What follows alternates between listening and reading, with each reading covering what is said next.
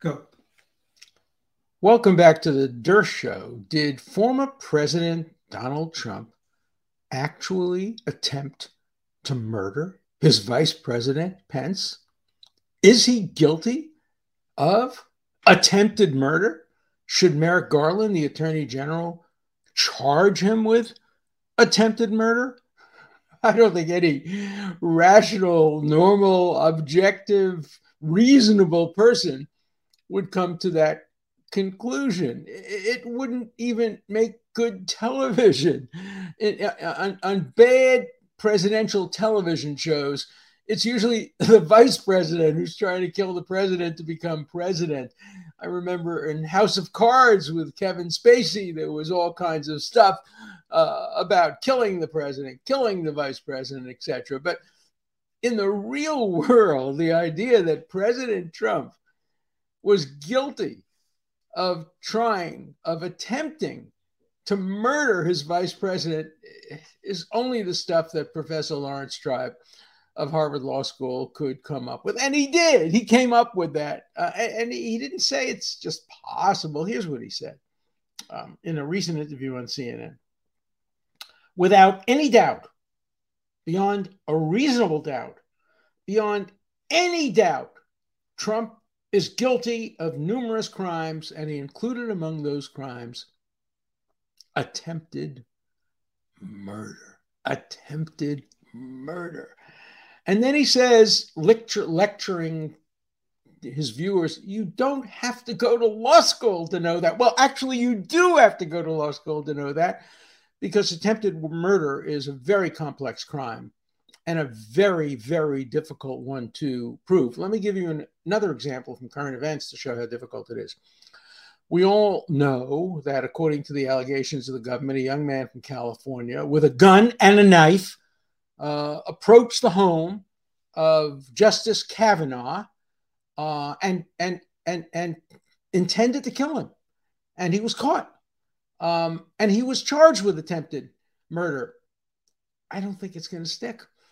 I don't think even in that case there is enough for attempted murder. The law of attempted murder is very specific. It demands that you take a final step, not preparation, but a final step toward commission of the crime that is either thwarted by an external force, police come and intervene, or or something like that. Um, it's a close case. The the the California young man is a close case if two people were involved and they had planned to kill a justice of the Supreme Court, that would be enough for a conspiracy. Ironically, conspiracy is much, much, much easier to prove than, than attempt. That's why conspiracy is the plaything of prosecutors. They use it all the time. And, you know, in my almost 60 years of practicing criminal law, I've only seen a few dozen attempt cases. I've litigated some of the most in, important ones in, in my experience. I helped establish the law of New York on attempted murder. Um, I wrote my first law journal article on attempted murder. I've written uh, chapters in my book on attempted murder. I won a case in Tennessee involving attempted murder. Uh, I know quite a bit about attempted murder, and I challenged Professor Tribe to find me one scholar one scholar, not five, not 10, one scholar. And he, he can even be up for tenure at, at Harvard where you could have some influence on the outcome. One scholar who's prepared to rest her or his reputation on the absurd claim that uh, President Trump uh, was guilty of attempting to murder Trump. It just is beyond rationalization. And when he was pressed on it a little bit by the CNN uh, commentators, attempted murder. And he said, Well, I, I, I don't think that Garland is going to charge him, but it's something we have to talk about. No, we don't have to talk about it. It's absurd. If a student ever, ever were to write an exam or a paper that set out those elements and and and concluded that based on even the worst case scenario of what we know uh, happened in the tragic hours before and after and during uh, January 6th, there would be no case, no case for attempted murder, none, none whatsoever. And so, Professor Tribe, accept my challenge. Find me a single scholar, find me anybody Um, you know, there's been a lot of discussion. The New York Times had several articles about crimes that uh, President Trump could perhaps be uh, uh, charged with. Um, not a single scholar, not a single op ed writer even mentioned attempted murder. You're out there alone. Well, I'm used to being out there alone, but when I'm out there alone, I'm generally right. You're out there alone and you're dead wrong. There's just no basis for this at all. And it's not the first time, Professor Tribe. You've been dead wrong in your in your judgment calls. And why is this important? It's important because Tribe holds himself out to be the representative of the woke generation on the Democratic side. When Trump was elected, he and a group of people got together to create a shadow cabinet. And he appointed himself to be shadow attorney general. Imagine Lawrence Tribe as attorney general. We'd have me indicted. Uh, we'd have uh, every member of the Republican Party indicted. He'd managed to come up with some cockamamie crime for anybody who doesn't he doesn't oppose. He is the most anti-civil libertarian uh, law professor when it comes to wokeness against civil liberties that I know of. He's prepared to sacrifice virtually any and all constitutional rights in the interest of getting Trump, getting Trump. The ends justify the means. Let's get Trump. Don't worry about the Constitution. Don't worry about the rule of law. Don't worry about precedent. Just get Trump. Give you another example of the wonderful judgment that Professor Lawrence Tribe had. You remember the name Michael Avenatti?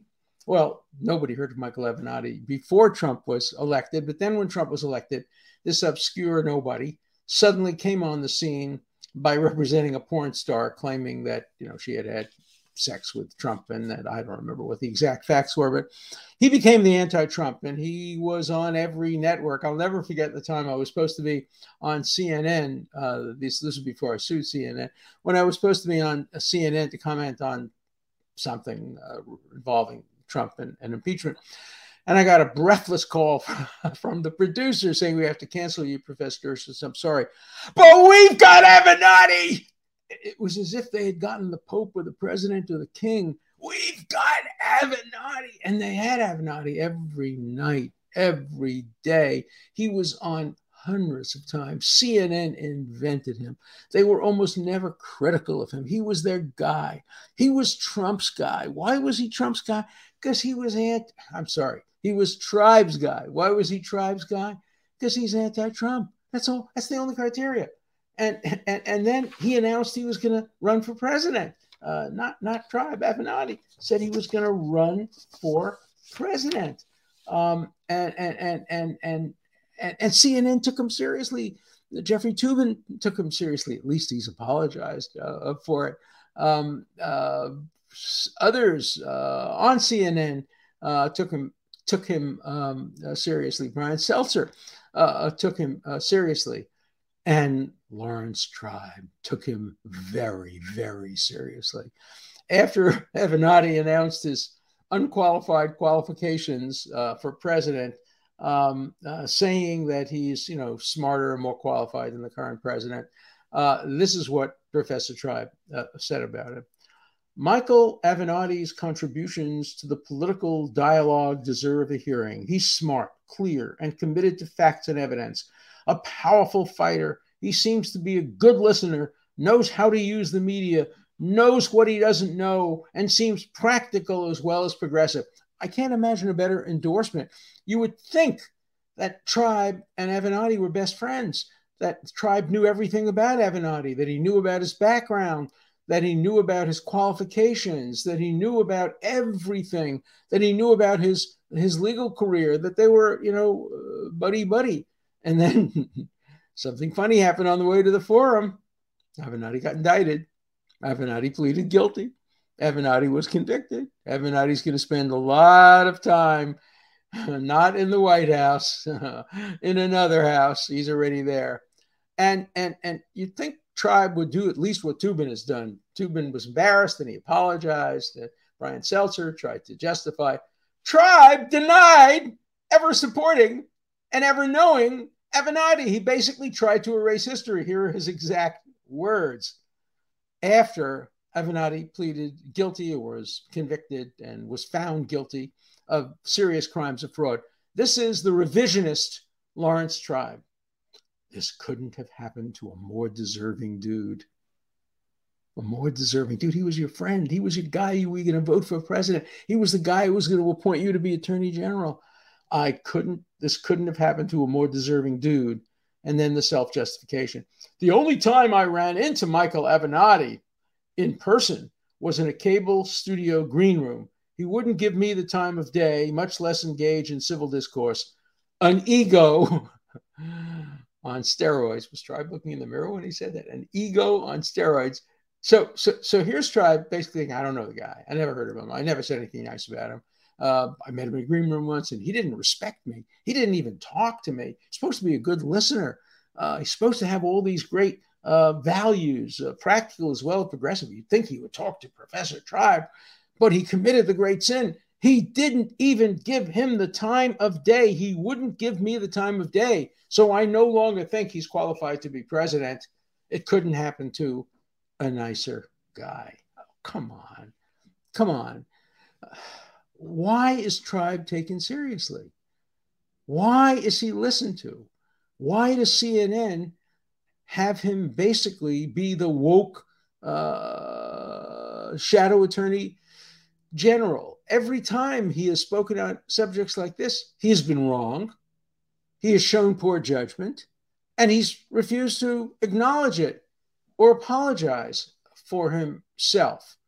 But this is a serious matter. This is a serious matter because he's miseducating not only students, but viewers on television. Viewers on television now come away saying, Tribe says there's no doubt, beyond any reasonable doubt, without any doubt, he's guilty of crimes, including attempted murder. He basically tried to back away a little bit and say, well, Garland won't actually charge him with attempted murder, but you know, you and I know that it's worth talking about. No, it's not worth talking about. It's not worth thinking about. It's not even in the ballpark. It's not close. There isn't a single scholar of criminal law who will support you, Professor Tribe. And there are many of them who will join you in your opposition to Trump in every possible way. Look, I'm not a political Trump supporter either. I voted for Hillary Clinton, I voted for Joe Biden.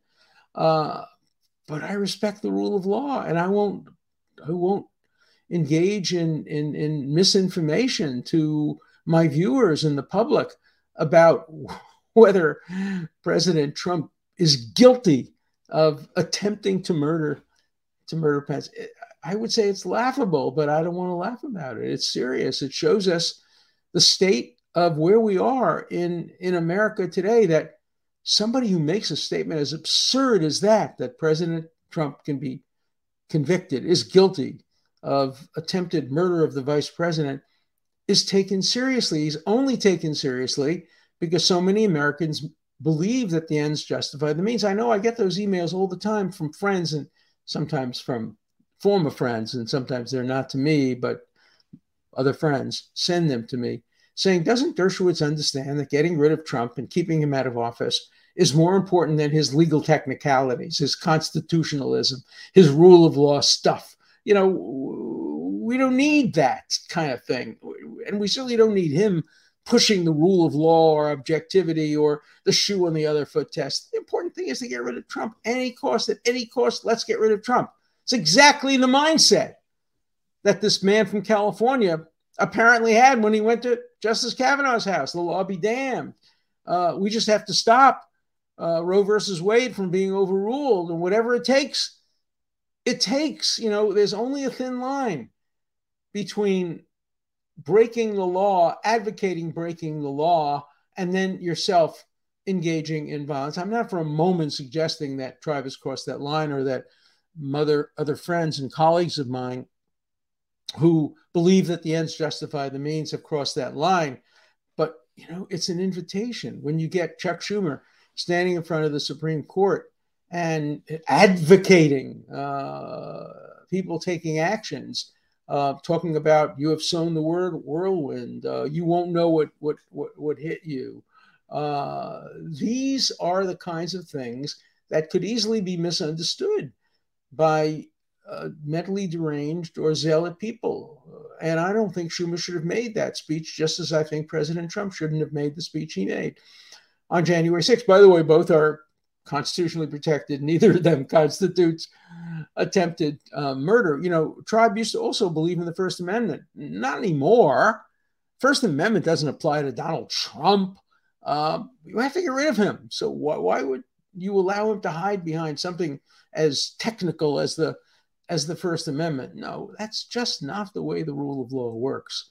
That's just not the way America has existed and thrived for so many years. That's just not the way the United States Constitution has endured longer than any written constitution in the history of the world. Thank God, thank God, Professor Tribe was never appointed to the Supreme Court or to the Attorney Generalship or any positions where he could actually have influenced the outcome of decisions like whether to charge uh, President Trump. You can imagine if he were Attorney General, imagine if he were a judge or a Supreme Court justice, and the issue came up as to whether or not President Trump was guilty of trying to uh, assassinate, to murder uh, uh Donald Trump. God, let him stay in academia on, on CNN where he's preaching to the choir, preaching to the converted. But, you know, even when you're preaching to the choir and preaching to the converted, you have an obligation to be truthful. You have an obligation to tell them what the law of attempts is. You have an obligation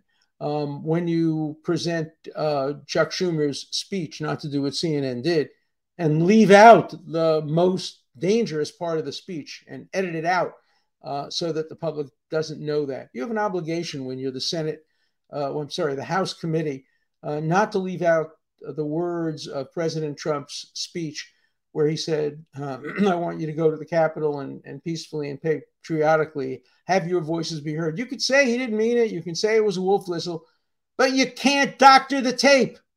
You can't edit those words out the way you edited the words out of my defense of the Constitution on the floor of the Senate when I said a quid pro quo is not impeachable if it's not unlawful or illegal.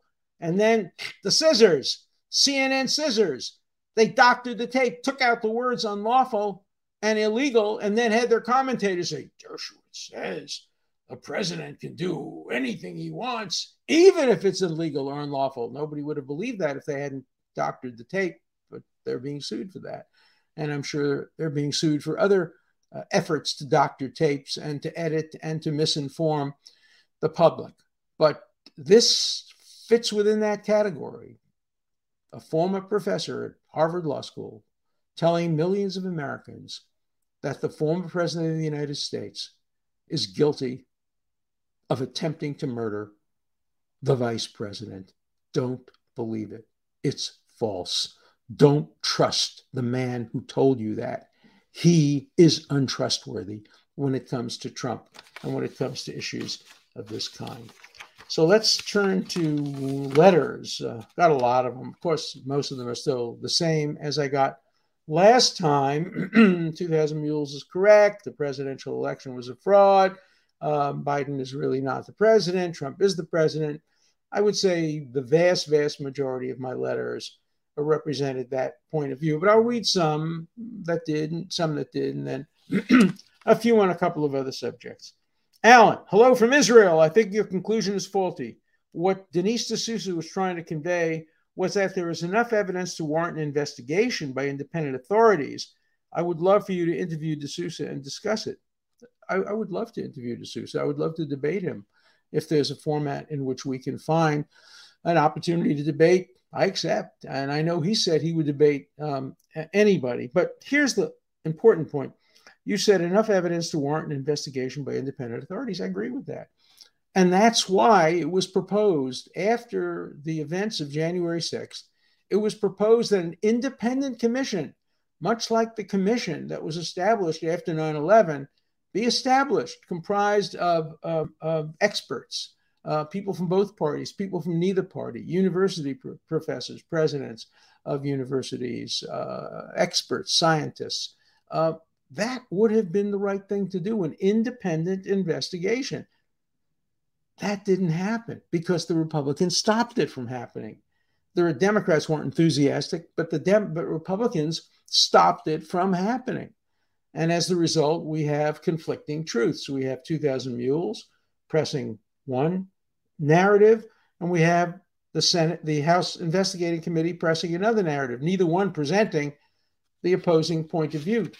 That's not the way you get at scientific truth. And um, but I agree, an independent investigation was warranted. Um, then somebody says, debate Dinesh or shut up. Okay, I'll, I'll debate Dinesh.